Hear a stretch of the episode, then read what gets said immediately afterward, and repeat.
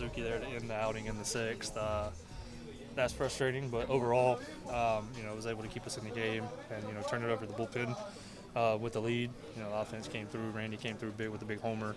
Um, overall, felt pretty good. So, What about sorry? No, you're good. I'm done.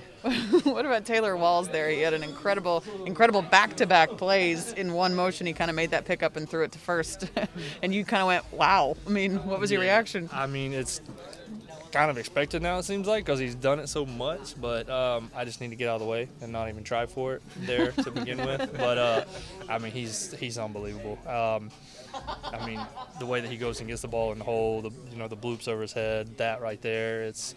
I mean, he's a future Gold Glover. I mean, it's day in and day out. The plays he makes, the consistency, the, the range he has.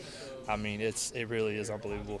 What about that bullpen going in there? Jalen Beeks getting out of a big spot, Jason Adam and Shawn Armstrong in a role he's not necessarily totally used to.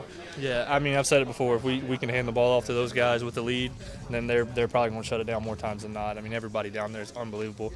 Um, you know, Beach coming in facing Ohtani off the bench and big punch out there to really keep the momentum on our side.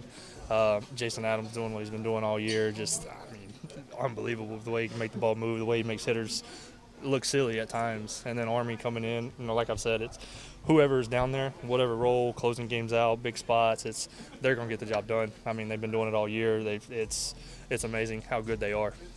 Is it, is it any more frustrating than anything? A couple of bloop hits. I think that one ball hit off Trout's bat twice, maybe before it even got to the outfield. Yeah, a little bit. Uh, got in a jam. You know, obviously he's one of the best, if not the best hitters in the game, and I felt like I made the pitch I wanted to make. Um, you know, he, he doesn't swing and miss very much. So, yeah, was able to hit it. I didn't realize he hit it twice till I came in, but uh, just able to put it in a spot that we weren't, and um, you know, hats off to him for getting to it. But uh, yeah, a little frustrating. I wanted to. I felt like I made my pitch and was going to get out of it, and uh, you know, it is what it is. For your time out there tonight, what worked best for you? What could you depend on? Um, just moving the ball around. You know, I was able to, you know, throw heaters up. I felt like I was able to, you know, the change up at times, and then the breaking ball um, into right-handers and away from left-handers. Just trying to continue sticking to my strengths and you know moving the ball around in those areas.